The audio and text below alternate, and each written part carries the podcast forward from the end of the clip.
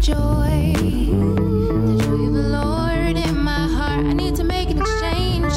Mm, for my day, even start. Let your light shine. All through my life. My heart is open and I am ready to receive your joy. Hello, hello, hello, and welcome to the Moments of Joy podcast. My name is Camille Joy, and I am your host. Thank you for joining us. Welcome. If this is your very first time, I'm so excited that you chose to come here and experience the joy. If you are a return listener, welcome back. I'm so excited about this week's episode. Today, we will have the interview of our very first guest. Her name is Margaret Green. If you are a first timer here on the Moments of Joy podcast, my goal is to up encourage, uplift, and motivate people who are trying to regroup and rebuild after traumatic situations in life. You're trying to find the joy again after life has hit you. Many of us have been here before, and especially this week's podcast host, my co host for today. Her name is Margaret Green, and she's all the way from St. Louis, Missouri. Her story was featured on the 700 Club. Her website is I Am Kingdom Created, and I am so excited to have her today. I'm not really gonna hold back too long. Um, I want to encourage you guys to go and review our podcast on the Apple Podcast Forum. If you guys can, if you guys are enjoying the episode, just leave a review. That helps people to be able to find us, um, you know, just like you have. Maybe you found us on social media, but by you leaving a review, you'd be able to help someone else find your favorite podcast. If you are a stickler for sound quality, please excuse me ahead of time. As we record on different apps, it may not be as clear as you're used to hearing, but enjoy. Without further ado, here is the episode. Welcome. Hi, Margaret. How are you? Hi, Camille. How are you? I'm doing well. We are so excited and honored that you would join us today on the Moments of Joy podcast. I have been talking about my first guest coming on for quite some time to my listeners. Um, so here is the gem that we have been holding back, and now she is released here to you guys, Margaret Green. Hi, everyone. And- Yes. Now, I saw your story on the 700 Club, and I was totally blown away by the many levels of deliverance and healing, restoration, and just new life that God showed through through your testimony, just all in one person, all wrapped up in one person. It was just mm-hmm. so mighty. I was blown away, and I and I related a little bit to your story because um I won't I won't give a spoiler, but I related a little bit to your story myself. So so I so I said I'm going to take a shot and I'm going to ask her to come on. And you accepted humbly and I thank God for you. Amen. Amen. Truly, it's an honor um, to be invi- invited on your show. And because you're such an inspiration to women everywhere, you know, you have no idea those that are watching, you know, and those that are listening to your podcast, you know, that are that are inspired to just go to move forward in life. And so I'm just I just thank God for you. Thank you so much. So we're to just get right into the interview and um, just introduce the guest to Margaret Green. She is a phenomenal, phenomenal speaker. She is a best selling author. She is a woman of God. She is a wife. She is a mother. She is a voice to the brokenhearted to, that God has just anointed to deliver his women. And um, today we are just going to release her. So um, I just want you to share a little bit to get started and give a little background on who you are and what God has done in your life, share a little bit about your childhood. I saw that you were um, from a broken family. Mm-hmm. Um, you know, so I will let you um, speak a little bit about that. Oh, absolutely. So growing up, uh, my mother, she left when I was really young. Um, my father was very abusive. He was an alcohol. He was an alcoholic, and so um, I experienced a lot of abuse uh, because of the because of my father being such an alcoholic and uh, and being so angry just at life. Um, he was dealing with some hurt and some issues, and we know that hurt people hurt people, and sometimes though the hurt the hurt people are the children you know and so mm-hmm. uh, my father you know a lot of abuse um, i was molested by my uncles and so i really just didn't have any self-worth you know i i, I grew up believing that uh, I was not supposed to be here, that the Lord didn't love me, that the Lord didn't have a purpose for me. Uh, at eight years old, uh, I tried to commit suicide because I felt like wow life was just better without me. And so uh, the Lord brought me back uh, after a drug overdose, because that's what I did. I overdosed on mm. uh, drugs that my father would keep in the house. Mm-hmm. And so the Lord brought me back from that. And, um, you know, I always question, you know, Lord, why did, you know, why did you bring me back to such a world that was just dark and such a place of just deep sadness and anger? and so um, I would always wonder why, uh, why, why me? Right. So at 12 years old, you know, uh, after hearing about who Jesus was, you know, I got excited and I said, okay, here, here's a man that everyone talks about that can save you, that can deliver you, that will love you in spite of. And so I told myself, I said, you know, I want to, I want to experience that love that everyone's talking about you know and so at 12 years old i gave my life to the lord and you know praising god speaking in tongues and everything and and all of a sudden the way that i felt like god should have shown up he didn't show up mm. so i felt like at that moment everyone lied i felt like okay there you know god doesn't really exist because he did not save me from this horrible situation that i am that i'm in and so right from that point, you know, um, I went to a girls' home. You know, my anger got really bad. The behavior got, you know, really bad, and um, I was in and out of girls' homes. And I had my first child at 14. And okay. from that, uh, I was in and out of shelters. You know, my the, my family said, "Hey, you know, we really just can't deal with you because you're going through you're going through so much." And so, as much as I wanted to be around family, and as much as I wanted to tell everyone, hey, I'm hurting, and there are things that are, you know, things that are going on with me, I just felt, you know, like no one could help me, not even God at this right. point, because He didn't mm-hmm. show up on the horse. You know, he he he wasn't. He didn't come as the knight in shining armor. You know, right.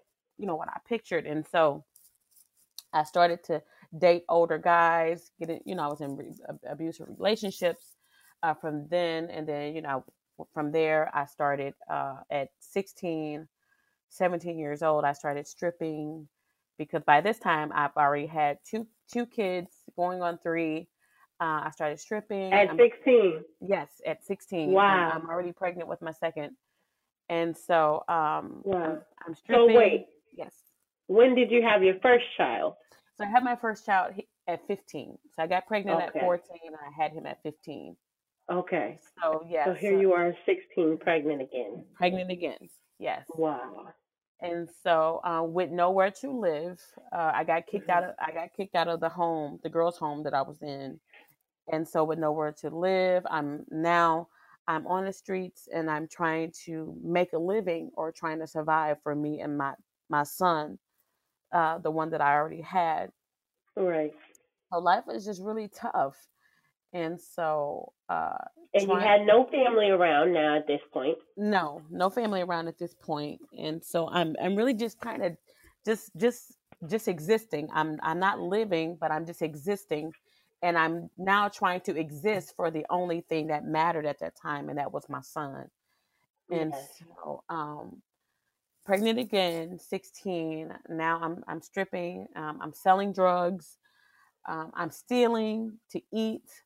You know, um, and I and in my and and I'm asking the Lord the whole time, you know, just take me away from here. Just just just just take me. You know, I, I'm pretty sure there's somebody uh, that will take care of my kids. You know, just take me because I'm I'm not fit enough to be. I'm not fit enough, and I'm not I'm not good enough to be a parent, or just to be Right. just to be here. And so Wow. Uh, I would always hear my father's voice uh, in the back of my mind because my father would always say, you know, you're clumsy. You know, you'll never be anything in life, and you know, you're Wow. ugly. And you know, he would take his his his foot. Mm. Sometimes he'll call me into the room and uh, and he'll say, Margaret, and um, and if I didn't answer, he'll say words that he'll call me a name. You know, I Mm. won't say what that name is, but he'll call me a name, and Mhm. Um, Mhm. I'll come into the room and he'll say, "Take my socks off," you know. And Mm. when I would get down to take his socks off, he would kick me in the face. Wow. And so Wow. these are the things I would, you know, I I would constantly re- replay in my mind. You know, this is Mhm. this this is this is this is how this is. You know, I'm only good enough for this. I'm only good enough for Mhm. abuse. You know, and um, Absolutely. So I would so these are the things that haunted me daily. You know, you're not smart enough, you're not pretty enough. So know, this was your childhood. this was my No, childhood. no loving home, no nice Christmas time, no, no nurturing. There was no nurturing at all. Uh, and let me, so let me go back to the home I, I, I lived in. So, and, and it's in my full story in my second book, The Ugly Her is Beautiful. In the home we lived in, it was like a two bedroom home. It was about 10 people that, that lived in, that lived in this house. And the house was actually condemned by the city. No one was supposed to live there because of the conditions that it was in. There was no running water. There was no um, no uh, heat. You know, we we warmed ourselves with a little kerosene heater that we would plug up. And um, me and my sister, which was which my mom when she left, it was just me and her. We we slept in this bunk bed uh, in the dining room. My father slept in the living room where you could hear every you could hear my father when he would bring home prostitutes and you know you could you could hear my father beating them in the in the next room because there was no door you know and we, we would Mm. you know we would just kind of hold you know hold each other you know because we we would be that afraid Mm. that that we that we would be next and Right. so um in this dining room where we slept it doubled as a bathroom because the, you know there was no bathroom either Right. so we would Mhm. use, we would use the bathroom in these little buckets and these buckets that we use the bathroom we would have to also use them as water buckets when we went outside i mean it was just the conditions were really bad the water and when we did get water we would have to fill the water fill water buckets up and put them on the counter. Now the house it was infested with roaches and it had it had so many rats. And so we would have to try to get to the water and drink it before before it became infested. So there were times we would we would have to uh, double the the drinking water or uh, ration the drinking water for bath you know to take wash ups and stuff like that. Mhm. so um you know it was really tough and there were days we couldn't go to school um, because we Yeah. you know be, because of the abuse and because of some, Mhm. even sometimes not being able to bathe um Mhm. and so these are the so, what happened um, to remove you from being with your dad? Was it your behavior? so what so one day um so after i had tried to commit suicide um my mother i had never seen her but you know I, I had never seen her at this point but i heard her voice. And so she came to the hospital and she said uh she said margaret i'm so sorry you know for all the things that you had to endure. And she says i'm i'm, I'm going to come get you. Well my father had gotten wind that my mother had been to the hospital and he discharged me from the hospital early. Mm. Took so he he took us over to the the the the men who who was sexually molesting um, me and my sister, and my mother had gotten wind where we were, and Mhm. so uh, one day when she made a call, found out that my father wasn't around, and she stole us. I didn't, mind you, I didn't even know who she was. I only knew her voice. Right. So she pulled up and she said, she called my name and I looked and I said, I know her voice, but I don't know who the, I don't know who I don't know who, the, who this woman is. And Right. um, my my sister said, Margaret, don't go with don't go with her. And I Mhm. said, I and I looked at my sister and I said, I believe that's mom. I said, I know her voice. And so I said, and I'm going with her.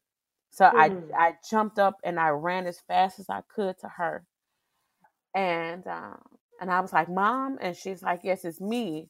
And I just hugged her and I just embraced her, and I just in in, in that moment I was like, "Lord, you know, you're you know you're real." I think it was more so like. "I mm-hmm. real," I think. And so my sister was like, "If you're going, I'm going. I don't know if she's mom or not, but I trust you that much."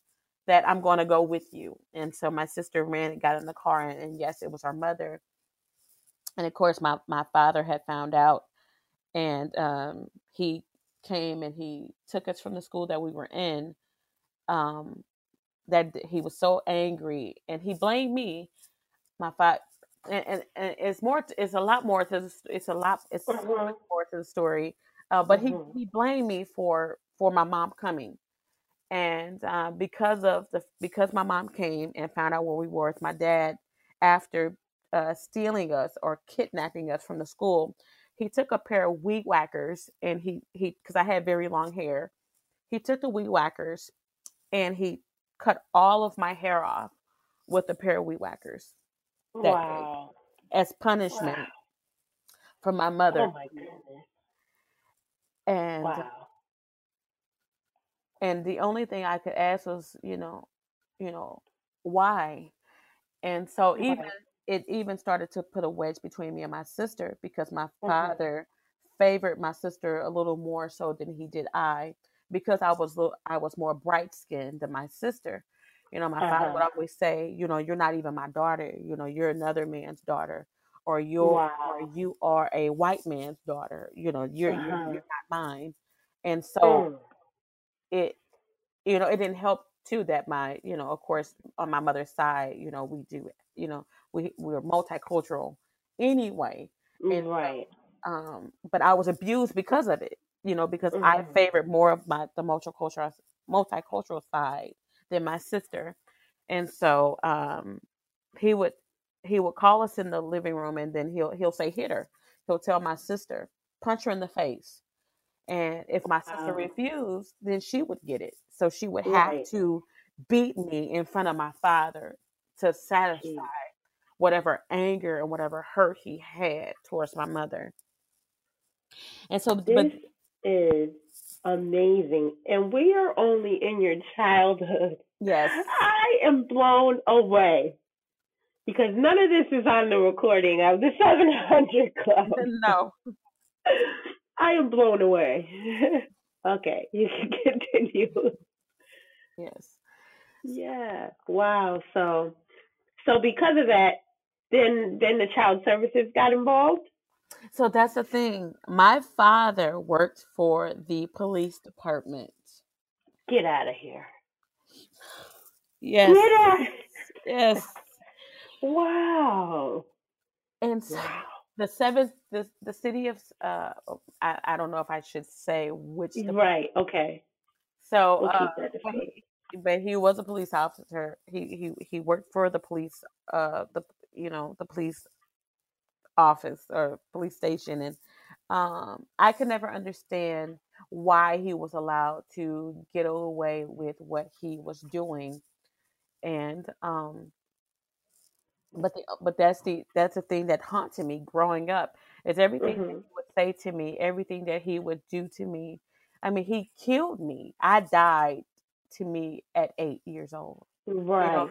I Right. ca- I came right. back physically from the drug overdose. I came back physically, but mentally I died. You know, Right. you know, to me there was nothing else left. You know, but a, but but an outer core, and and so an outer core trying to find now, Mhm. you know, who she was, and Mhm. so um, speeding up and getting, you know, um, getting um, introduced to um, homosexuality and different things like that, Right. uh, I developed a, a hatred for men. You know, I, Right. uh, but you know, I was very young. I was molested Which by, understandable. Mhm. Right. well, I was Right. at 10, I was at 10, I was molested by an older cousin. She, she was 16. And so, but she, you know, and I was told, hey, don't, don't you ever say anything about this. But, you know, I was used to that. You know, I was used Right. to not, you know, keeping quiet and not saying Right. anything about the things that was, you know, happening to me in my life. And so it was Mhm. more so like, well, this is what's supposed, this is, this is normal. This, this Mhm. abuse had become my normal. And so I needed God to make his normal my normal. And Mhm. so, because my normal, That's an incredible amount of just abuse and trauma for a child to to have to endure. Mhm, That is so much, mhm, so much. So it, it's just a miracle that that you're standing here today in your right mind. God Oh, is yeah. just so good. oh, he is, he is so amazing. He is so Mhm. amazing. So then you find yourself at 16 having, you know, getting ready to have your second child Mhm, and continuing to uh, make bad decisions. I, I saw on the 700 Club that uh, by the time you reached 21, even that you had four children. yes. So when did you have your fourth child? So I was 19 when I had my fourth child. I was, Wow. I was homeless in, and I was in the Salvation Army, and there was a woman that came over to me, and, and this is how I knew the Lord was, because every now and then I would check. You know, I had started praying. I'm like, okay, Lord, you know, I'm here. It's Margaret. You know, I know that I'm probably in a place of um where you are not able to retrieve me. I know I'm probably in a place where you're not able to reach and grab me. But just in case you are, I need you today. Right. I need you. And that Okay. and that and that and that was me checking to see uh Lord, you know, I know that I'm hurting right now and I know that life just seems like it it, it it's just not for me. It's to me it's it's better if I just leave here. But if you so ha- choose or if you have a plan for me, you know, help me. Mhm. And that was just Mhm. it. It was no long prayers. It was no, Right. you know, it was just help me. Mhm. You know, Mhm. I want to feel your love. Love me. Like I need to feel that you're with me. And so I remember at 19, the Lord speaking to me real, real loud and clear. And, and the words and they were very simple words. And he said, I'm going to keep you. And that was the Mhm. very first time that I've ever heard God's voice audibly. Now, mind you, uh, I got saved when I was 12, speaking in tongues. I was having visions. I was having dreams. Like everything seemed like everything, everything really seemed crazy, Mhm. but I still didn't grasp who God was. You know, it was more so Right. He still isn't here, regardless of the dreams and visions. You know, I could prophetically, I could see. I didn't understand any of that. As a matter of fact, I wasn't trying to understand any of that. And so uh, I remember being at the shelter, and this woman who uh, was rehabbing, she was a crack addict, and she looked at me, and she said, "You don't belong here." She said, "You don't Mm. belong. You don't belong here with us." And I looked, and and I and I said, "I don't understand. You know, what do you mean?"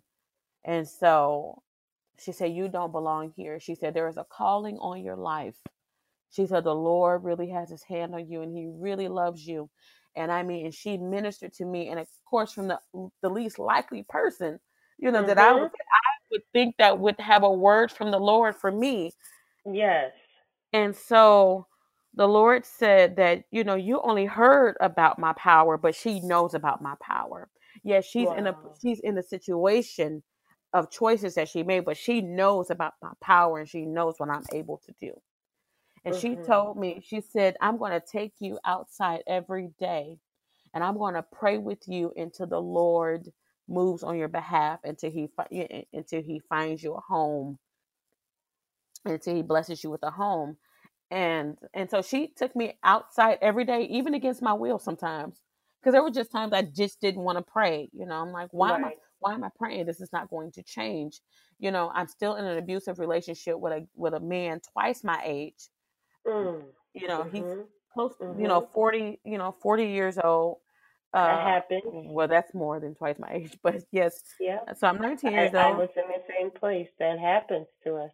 Yes. and it happens and here i am i'm in the shelter and i was only good enough for him uh to have relations to have relations Mhm. with that's all i was good for you know i wasn't good enough for him to take me and say hey let me put you in a place or hey let me help you no Right. and then when i did get a job you know he would take the money that i had and Mhm. say hey I get your paycheck. You only get Right. what I give you.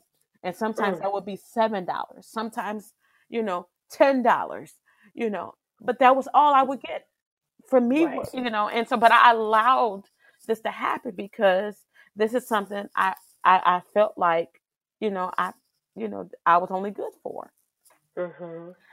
And so, um, she prayed. She she began to pray pray with me, pray for me and um, as, as she began to pray for me, I felt the power and love of God like I've never felt before. And um, I would feel his arms around me, even though I was in that place, even though I was homeless and I didn't have anywhere to go. You know, I Mhm. felt his love, and I was just like, Lord, okay, you're you're here. You know, but it was almost like, okay, I need I need a little bit more convincing Yeah. and and so the lord did bless me he blessed me with a place to go and Okay. he blessed me with an apartment i was able to move in i was like i was so thankful but for some reason that all of that went out the door all of Mm. all of that went out the door Mhm. i start back i went back to uh, stripping selling drugs and everything because it was more so now yes i felt the love of god but you You know still needed healing. I still needed healing. I, I was still suffering from all the emotional abuse, all the physical abuse. Everything would just replay and rerun over and over in my mind. Mm. And it was like, okay, Lord, I'm good enough and you're good enough for me to love you and you're good enough to love me. But Lord, I'm not worthy enough to serve you. I'm not worthy enough to Mm. be in your presence. And Yes. and so, uh, with not being worthy enough, it just sent me right back to what I used to do. You know, the abusive relationships and everything. And so, Mhm. uh, I was one night I was invited to, and this is the turning point for me. Uh, one night I was invited to go to a party, and not knowing that I was being set up by another young lady that really didn't care for me, and and that night as I was leaving the house, um, I heard the Lord again. He said, you know, don't don't go, stay in the house. Mhm. And and I turned around. I was like, wait a minute. and and my Yeah. uh, the another young lady that was there with me, um, I asked her, I'm like, did you hear that? And she was like, hear what? I'm like, um, I don't think we're supposed to go, you know. And so Uh-huh. she's like, Uh-huh. well, I really want to go, Margaret. Can we go to this party? And so there was such a deep warring in my spirit at this time. Wow. And I didn't understand what it was that was really pulling me. And I said, Uh-huh. Man, I don't know what this is. I, I don't know. I said, but I'm gonna push past it and I'm gonna go anyway. Okay. And so and that and that was me just stubborn will being hard headed and just Mhm. uh giving in to what I wanted to do at the time, not realizing this would be the night that uh I would almost lose my life. Wow. And so um you know, we my the young my the friend of mine who I didn't know, like I said at this time, I did not know that uh, she didn't. She she was setting me up. She had set me up She to be. She wasn't your friend. She wasn't my friend at all, and I I had no idea. Um, and so, because at that time, you know, anyone who wanted to be around me, you know, I just wanted to be accepted. So it didn't matter if you used me, Right. it didn't matter if you abused me. I just wanted to be accepted. And if that's what it took, then that's what it Mhm. took. And Right. so uh, she said, Hey, I'm going to send uh, two of my friends to come and pick you up. And they, you know, they should be there. And I said, okay, great. And so I had this tug and I was like, Lord, I don't know what this is, but you know, I'm gonna I'm gonna go anyway. And then decides Mhm. my friend that's here with me, she wants to go. And so Right. the guys said come, they pick us up. I kind of I kind of knew one of the guys, but I did not know the other guy at all. I knew he was married because I kind of looked at his finger. I'm like, oh, he's married, you know. And so and they were both older, of course. They were about I think Mhm. they were like in their uh 30s, 40s. Well, one I think I know one was in their his late 40s and the other was in his late 30s at the time. And so Wow. So here we are. We're supposed to be going to this this house party, and uh, we're on our way. And they pull into um, uh, um, the Chain of Rocks River, and that's one of the rivers. Uh, it's off of a back street, and I'm like, why? You know, why are we here at the river? And he says, hey, let's hey, let's just stop. We want to get some drinks, and we want to. And I'm thinking in my mind, I'm like, okay, um, I that's okay, that's fine. They just want to get Okay. drinks. And so um I started to feel really sick and I said, Hey, I have to use the bathroom. And so Right. they were like, um, okay. She had okay, you have to use the bathroom. I'm like, yes, please, please, I have to use the bathroom. So I kind of really begged to go to the bathroom until they're like, you know what, let's just go ahead and leave. And so we left the river and we we pulled up to uh, a place in um, I'm not for sure if you're familiar with St. Louis, um, the city of St. Louis, No. but it was very a very very bad area, very a lot of uh, vacant buildings and stuff. And in my mind, I'm wondering why are we here? You Mhm. know, where is the party? You know that we were supposed to go to. And Mhm. so they were like, "Hey, no, the party's in here." So we pull up to this duplex, and all these I'm looking at all these vacant buildings, um, and it's late at night, and now I'm afraid, and Right. you know I'm like, okay, something's not right. Right. And so my friend's like, "Hey, Margaret, I really have to use the bathroom." And so and she's like, "I really have to go to the bathroom. Can I can I go?" And so the man was like, one of the guys was like, "Well, yeah, here we're at the house now. The, the party started. It's inside." So they go inside, and I said, "Well, I'm gonna st- I'm gonna just stay here." And Uh-huh. so about 20 minutes passed, and my friend she never came. She didn't come out the house. Okay. And so Wow. I'm waiting and I'm like, okay, you know, something's wrong. And so they're the other guy, uh, by this time they're both they're both in the house and I'm the only one in the car. And so I'm like, well, I need to go and check on her. Mhm. And so I get out the car and I knock on knock on the door. A gentleman answers the door. And he says, "Oh yeah, you know, oh yeah, come in." And uh and so I didn't hear any music. I didn't, you know, hear anything. And I'm and so I said, "Well, is this where is this where the party is?" is and so I started asking about different, you know, the names and stuff and my friends. And I'm like, "Oh, they were like, "Oh yeah, she's, you know, she's in she's back there." And so Mhm. the guy at the door, and when I walked in, the older the older man was had my friend on the ground and he was raping her. And he looked Oh, at me and he said, When I'm done with her, you're next. Wow. And so um he did, you know, of course he did what he he wanted to do. You know, Mhm. after after they were done, uh, they threw us in the car and they began to discuss how they were going to murder us. Wow. as they began circling, they were circling the bake, they were just circling one block. And they mm-hmm. were going back and forth saying, Man, what are we going to do with them? Where do we, what, where are we going to take them? And so as that, as I'm crying, all I could think about is what the Lord had spoke to me. Uh-huh. And if, if for some words, for some reason, His words just kept resonating. I'm going to keep you. And then mm-hmm uh, you know, wow. I then I began to call on his name. So I just started calling Jesus. Real loud, uh-huh. just Jesus, real loud, just Jesus, Jesus. And yes. he and he said, He can't hear you. He is not here. He can't hear you. Be uh-huh. quiet. Uh-huh. So the man began to punch me in the back of the head. And I mean, and he was just punching me so hard.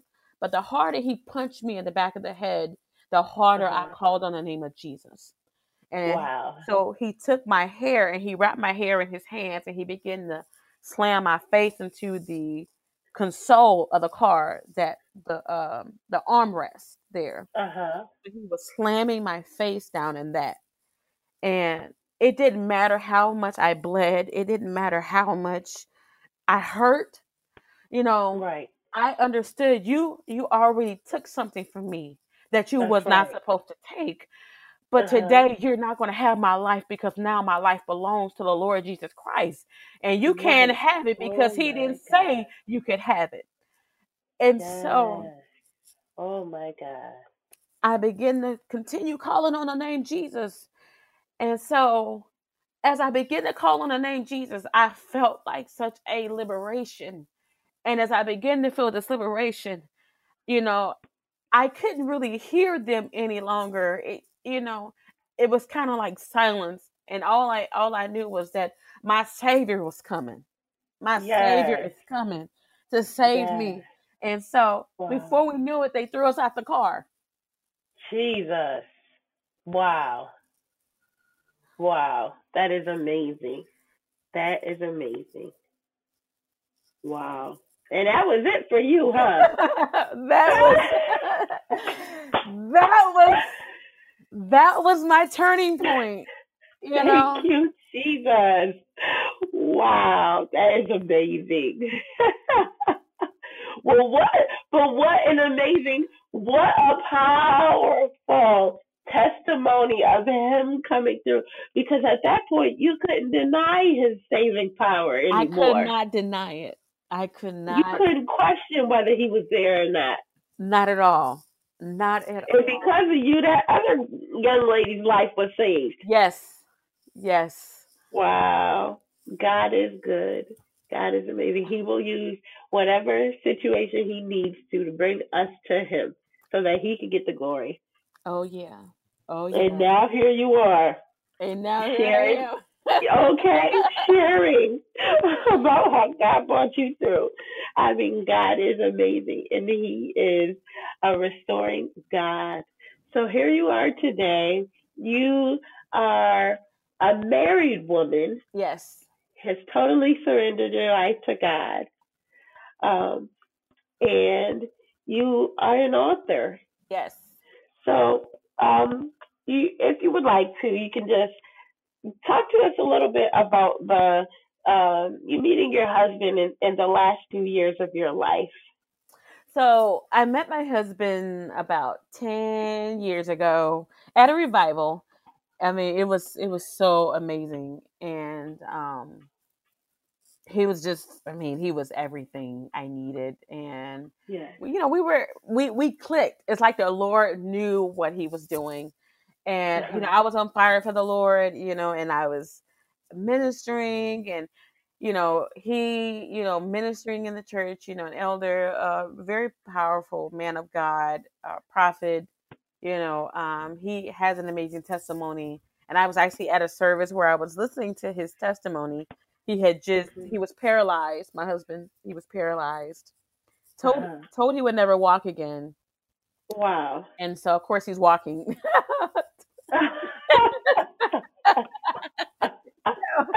wow. Lord, I said you I said, Lord, you got him out of that wheelchair for me. I know that's right. I know that's right. I mean, God is just so dope at that. Edge of my seat right now. God is so like he handcrafted you guys just for each other. Yes. I'm gonna give you a powerful testimony, and I'm gonna give you a powerful testimony. Absolutely. Wow. It's, And you know what? It, it didn't matter where you came from to him. Obviously, it, none of that mattered. How many children you had did not matter. it didn't matter and you know because i you know i told him up front i'm like hey this is what this is where i came from these are the things that i've been through and this is how god has delivered me this is how the lord is using me and this is you know and i give god glory you know every day all day and um and and and and, and, and, and i just love him and, and and so if you're willing Yeah. to love me the way god loves me then i'm on board with you you know That's right. because I know the other side. I know what it feels like to uh, not be loved. I know what it feels like, Right. You know, for someone to not accept you, you know, as you are. Mhm. You know, I know, I know about Mhm. all of that. And so, you know, he was like, "Yes." He said, "Girl, you know," he said, "The Lord told me you were you were my wife," and I'm like, "Oh, he- oh he told you that because he told me that you were my husband." and y'all said, "Let's go."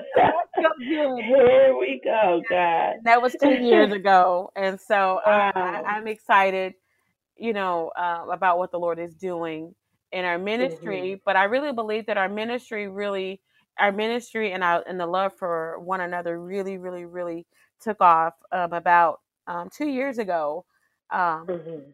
I was one day, you know, we, you know, you have to go get your your uh, stay stay up to date on your health because you know when you're doing ministry, you know, ministry is not just praying and fasting and reading the word. It's about your physical body too, because God can't Right. use you with a broke down body. Okay, so you got to make sure you stay up on, you know, your health and different things like that because ministry can be draining. And so um, I made I make sure I go get a physical every year. You know, I'm up to date on everything. And this particular time, you know, I went to the doctor's office and I feeling, you know, having some intermittent pain. And I'm just like, oh, it's okay. We'll just pray because at that time the Lord was using both me and my husband in the ministry of healing. You know, we would pray and people get healed and everything. So Uh-huh. I'm thinking, Amen. I'll just lay hands on this pain and it'll just go away. Uh-huh. And I was laying hands on that pain, but it wasn't going away. Going away. and I'm like, wait a minute, Lord, it wasn't that simple for It- you that it- time. It wasn't that simple.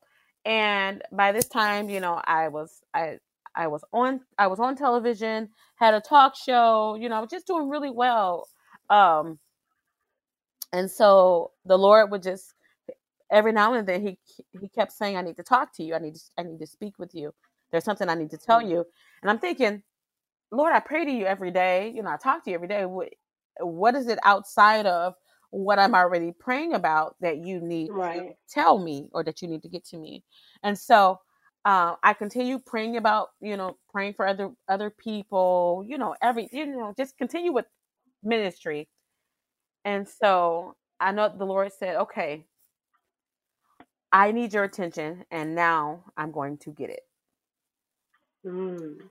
I went to the doctor's office and um, they said, "Hey, I think you may have appendicitis. Let's check it out.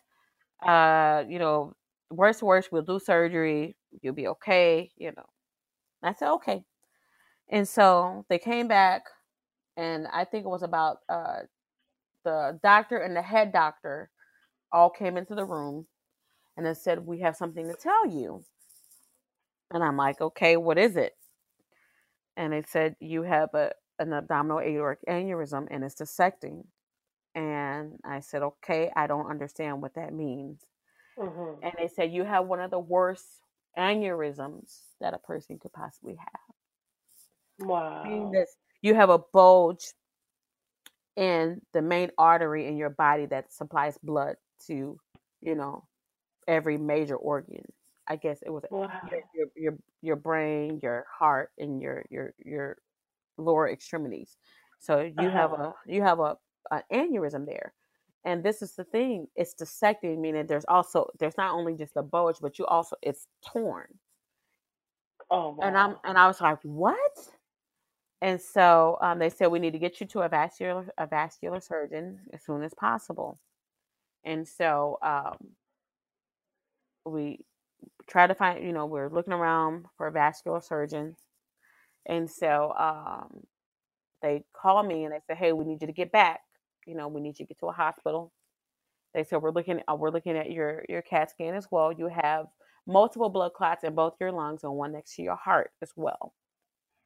Oh my goodness.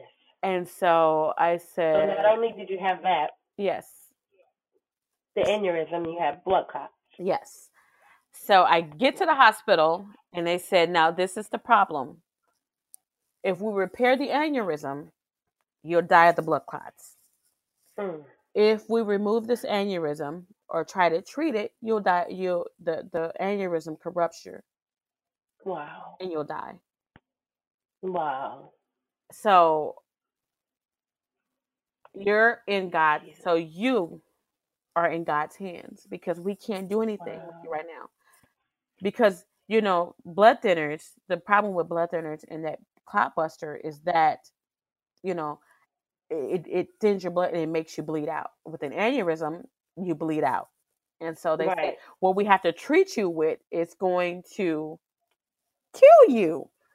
And Either I way. either way. And so I'm sitting there in the hospital and I said, Lord, what what is it that you need to tell me? Right. And he said, Margaret, I'm going to use what was meant to kill you to heal you. Mm. Wow. And I cried so hard in the hospital. I Mhm. cried, I cried. Mhm. And so what the Lord revealed to me was that the health issues that I was having was connected to my heart. He said that I had so much unforgiveness in my heart that had become numb over the years. He said, you know, I never forgave my father. I didn't forgive those who molested me. I didn't forgive my mother. I didn't forgive Uh-huh. those that abused me. He said, what I did was I it numbed. He said, so you have been working and doing ministry over a numbed, broken, unforgive, uh, uh, uh, unforgiven heart. And he says, I cannot continue to use you this way. Mm-hmm. He said, because Mm-hmm. you're dying a slow death because you have so much unforgiveness in your heart. Wow. Now that that's that's why it's so important to just have a relationship with him and and learn to recognize his voice Mm-hmm. because then ultimately he like that saved your life Yes. hearing it from him. Yes. So God, what do, what do you want? What do I need to do? Oh yeah. I mean, it, and and so it it really threw me because I'm thinking, wait a minute, Lord, did not and the scripture came back, Lord did not at the end, you know, when those that said, Lord, did not prophesy in your name, did not do signs, miracle, and wonders, and, you know, do all of these great things in your name, and the Lord said, Mhm. get away from me, for I knew you not. And He said, Right. you don't want to be the one at the end where I'm saying I knew you not because of all this unforgiveness in your heart. That's right. That's right. And so from that time, I was hospitalized 28 times. Oh my goodness. I For these issues. yes, I was told that I Oh my a, goodness. I was told, my husband was told, we, that we, I don't know if you heard of the Mayo Clinic, but we, we, we had to go No. to the Mayo Clinic. It's where, actually, we found out that's where the president, the president gets his physicals on the 13th floor. So Wow. they sent My me there because my, my case was so rare. They oh my goodness. they sent me because they sent me to the Mayo Clinic, and so uh, Mayo, we got there, uh, there was a doctor there that told my husband. He said, "Listen, you need to cherish every moment you have with your wife." He said because any she could go any day now, and there's really nothing we can do because of the Mhm. blood thinners and everything that she's on. We we won't be able to save her. Right. And so they told us, you- uh, you all need to move within five minutes of a trauma, a, a trauma one hospital. And I said, we, Lord, we can't just pick up our life and move, you- right. You know. And then they're saying, Uh-huh. well, you, I only have a five percent chance that I would survive anyway. So Ugh. picking up our life and move within five or ten minutes of this trauma one hospital, only for a five percent chance of For you're gonna die anyway. yes. Wow. So I said, Lord, no, I can't I can't receive this. I can't accept that. I know what you said to me. And so and I can only believe that takes uh, amazing strength. That response takes knowing your God. Mhm. Because a lot of people would just cry. They would get their family together. They would soak in that moment and they would accept that they're going to die. Camille, you have no my family thought I was going to die. Did you know they Wow. I came home from the hospital and they had prepared food and everything. Like they had like this celebrate. It was almost like a celebration of life gathering. I'm like, wait a minute, I am not dead yet, Oh, and I no, that's and I'm right. not dying anytime soon. And so I, I was a little offended by it. And my husband was like, it's okay. You know, he says, you know, what the enemy does, the enemy prepares for your death, but he doesn't Mhm. understand that what God has anointed to live shall shall live. So Oh, come on. Yes. so yes. So I told everybody, listen, I've been anointed to live. I have purpose on my life. There's God has a promise, and where there's a promise, there's life. And so I have to depend on the promise of God that He spoke concerning my life. And so, regardless of what the doctor is saying, you know, and I understand what it looks like, but what it looks like ain't what it is. And Uh-huh. so uh, I began to forgive. I began to, I mean, just really pour out and say, Lord, you know, take this unforgiveness from my heart. And I would call out names. This person, that Mhm. person, this is what they did. This, that, all of this. Take it. You know, every place that's been numbed. And so, um, and and when he unnumbed it, oh my God, it was so much hurt Mm. you know, I began to cry and I began to, I mean, it was almost like I was being rehabbed. You know, I was shaking Wow. because of all the hurt and pain and rejection and the abandonment that was in my heart. And so, um, I mean, and the Lord, I mean, He lifted it, Camille. I mean, when I say He did such a spiritual surgery on me, and so, and I even had to forgive myself, you know, Uh-huh. um, and, and and and I had to dismantle every word that I thought about myself then, and, I, and dismantle every word that I spoke over my life. Didn't even realize Mhm. at that time I was speaking word curses when I was telling myself, "You're no good. You're you, you will never, you know, do anything with your life. You're stupid." Or all of these things that I spoke over my own life, I had to dismantle those things with the word of God and begin to decree and declare life over myself. You know, life over my Right. body, life over my health, and uh, even life over my marriage. And so Mhm. after doing that, uh, about I would say we were three months in after doing that, and I just said, Lord, I'm just going to do Your will, you know, regardless. No, I'm not healed yet. And this was my this was my lingo, my jargon. I'm not Uh-huh. I'm not healed yet, so I'm going to still Yes. continue to do what you called me to do. I said heal, Yes. yet. No, you know. So yes. that that told God, Lord, no, I'm still in expectation. I may not see it now, but I'm still in expectation of what you said you were going to do. I didn't Yes. blame, you know, my husband or anyone who prayed with me. Oh, you're, you know, you're not real. My healing, Mhm. nothing. No, Mhm. I had a word and I held on to that word. Yes. And so uh I began to we we still ministered. We would me and my husband did marriage counseling, you know, we would go and uh you know help, you know, do revivals. I'm on the altar, I'm praying, you know, Yes. everything, Uh-huh. everything the doctors told me not to do because uh, Yes. my life was restricted. You know, I was told I couldn't You continue to live. I continued to live. I didn't care. I said, Yes. okay, if I'm going to die, I'm going to die trying. And Yes. Lord, I think Yes. And so Yes, that's what I did. you Mhm. know and so Mhm.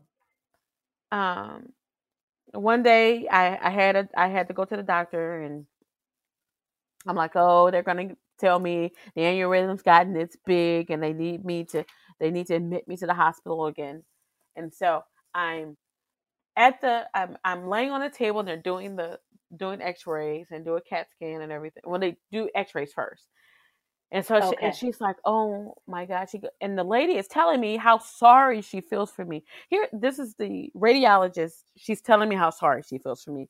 And in my mind, I'm saying, Right. "Why do you feel sorry for me? The joy of the Lord is my strength. You know, I'm more That's than a conqueror through Jesus Christ who strengthens me. Why are you sorry for me? You know, Jesus is my Yes, savior. You know, neither the, Yes. and I'm smiling, and because you know, I'm Uh-huh. like, don't feel sorry for me. Rejoice with me because healing is, you know, healing is mine.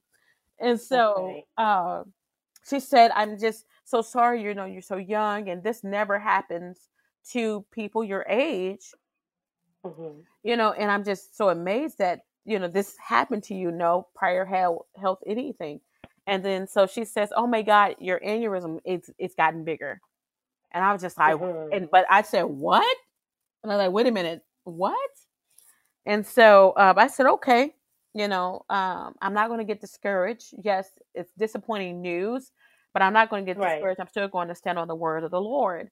And so Right. me and my husband, we went outside and we started joking. And he gets out the tape measure, you know, and he says, huh, so is it this big? And we're laughing. I'm like, yeah, they said it was this big. And, you know, and we're, you know, just having some corny fun about it. Uh-huh. So I get home and I said, Lord, you know, I trust you, you know. Mhm. Um, and so it wasn't that, it wasn't until I said, Lord, well, even if you don't heal me, I know that you're still good. Yes. Yes. And, and that was the hardest thing to say. Uh-huh. And so uh, my husband, you know, I didn't understand at the time what was going on uh, with him, and he he he he said, uh, you know, I knew God was could heal you, but at this point, I didn't know if He was going to. Mhm. And so um, I said, I'm not going to prepare. I'm not going to. I'm not going to prepare to die. I'm going to prepare to live, and that's Mhm. going to continue to be my my um my my motivation to keep going. I'm Mhm. preparing to live, and so I was sleeping on the couch one day, and the vascular surgeon calls me, and I'm and I know I'm expecting to hear this bad news because the radiologist already told me that the aneurysm has gotten bigger, and so he says, Miss Green, and I said, yes, this is her. He said, this is the vas- vascular surgeon, and all of a sudden he's stuttering on the phone. Uh-huh. He said, um, I um he said, "Well, let, I I don't I don't know how to say this." He said, "But I no longer have to see you." Mm. And I said, "Okay, what's going on?" He said, "Well, I don't know what happened, but that aneurysm that aneurysm is no longer there." Wow. now, what was your response? I said, I said, no way. You know, it was kind of like, I said, no way. You gotta be kidding me. He goes, no, I'm not. And so I said, oh, I know who did it. And so I. I'm screaming to the top of my lungs. I'm in the house. I'm dancing and I'm screaming to the house. You know, Lord, you're just so amazing. You know, I knew you were gonna do it. You know, and I'm just so thankful to you. And so I said, well, wait a minute. Let me get a second opinion. So I Yes, so listen, okay. Camille, I go to a totally different hospital and have them do a CAT scan, not an X-ray, Yes. but do a CAT scan. I want you to look. I want you to look me up from head to toe Uh-huh. because when I present this miracle that you've done, Father, you're going to get so much glory. Yes. So I went to another major hospital, Trauma One Hospital, that that that knew my medical history. Yes. And so I, I walked in there and they're like, oh my God, it's, it's you know, they always knew me by the, they always called me the youngin, the youngin with the, Yeah. went in there. They get, did the CAT scan, they came out and they were like, there, there's no aneurysm. What happened? Wow. Can you tell us what happened? Wow. So I went to go see my, and I said, Jesus it's what happened. Yeah. I went to go see my primary doctor, and they was like, Margaret, this never happens. This is a miracle. This is a miracle. Wow. And, and I, Yes. And so I started to prophesy to my doctors. I said, listen,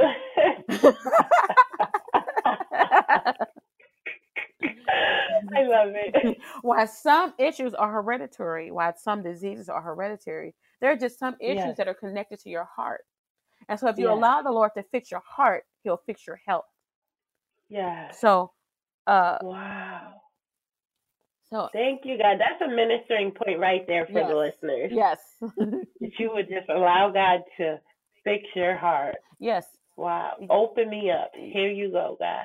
Yes. So if you allow the Lord to open you up, whatever issue that you're dealing with, whatever problem you may have, or if, if it's unforgiveness, even rejection, or if it's low self, whatever it is that's in your heart, abandonment that you're dealing with, allow the Lord come in and heal that. Whether it's you know hurt, maybe you've been hurt in a relationship, or maybe you've been hurt in family, or uh, just others. Period. Maybe you've been hurt in the church. You know, I understand what that feels like. You know, I was speaking in tongues, 12 years old, in a Baptist church, but at this time they didn't believe in speaking in tongues and told me, Mhm. and this is one of the reasons why I turned away and I had to, I had so much unforgiveness is because they told me speaking in tongues was considered demonic possessions.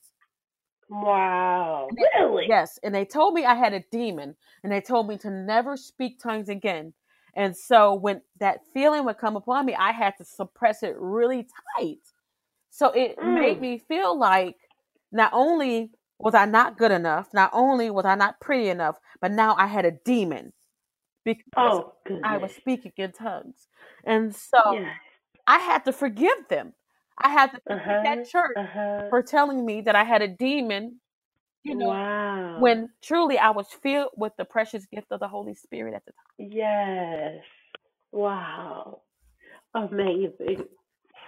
So then you're here you are from from abuse to teenage motherhood to having these two major illnesses and being healed, married now, woman of God, and now you have written this book, Speak into Your Own Life. Yes. Well, listen. Yes. So we understand that words have power and words have the power to change your life. Listen, you are a product of what you speak about yourself, even what you think about yourself. And the Lord dealt with me so uh strong about the words that I was speaking concerning my life. And I know one of the things that got me through the healing process was the fact that I spoke a lot of life and I declared the works of the Lord and I declared his promises over my life and even began to declare my purpose here in the earth. You know that it will come forth and that it will manifest. You know, because you under, we understand that purpose can manifest in the ground. Mhm. And so I said, Lord, no, I need purpose to manifest. The reason why you put me here on earth to manifest in the earth.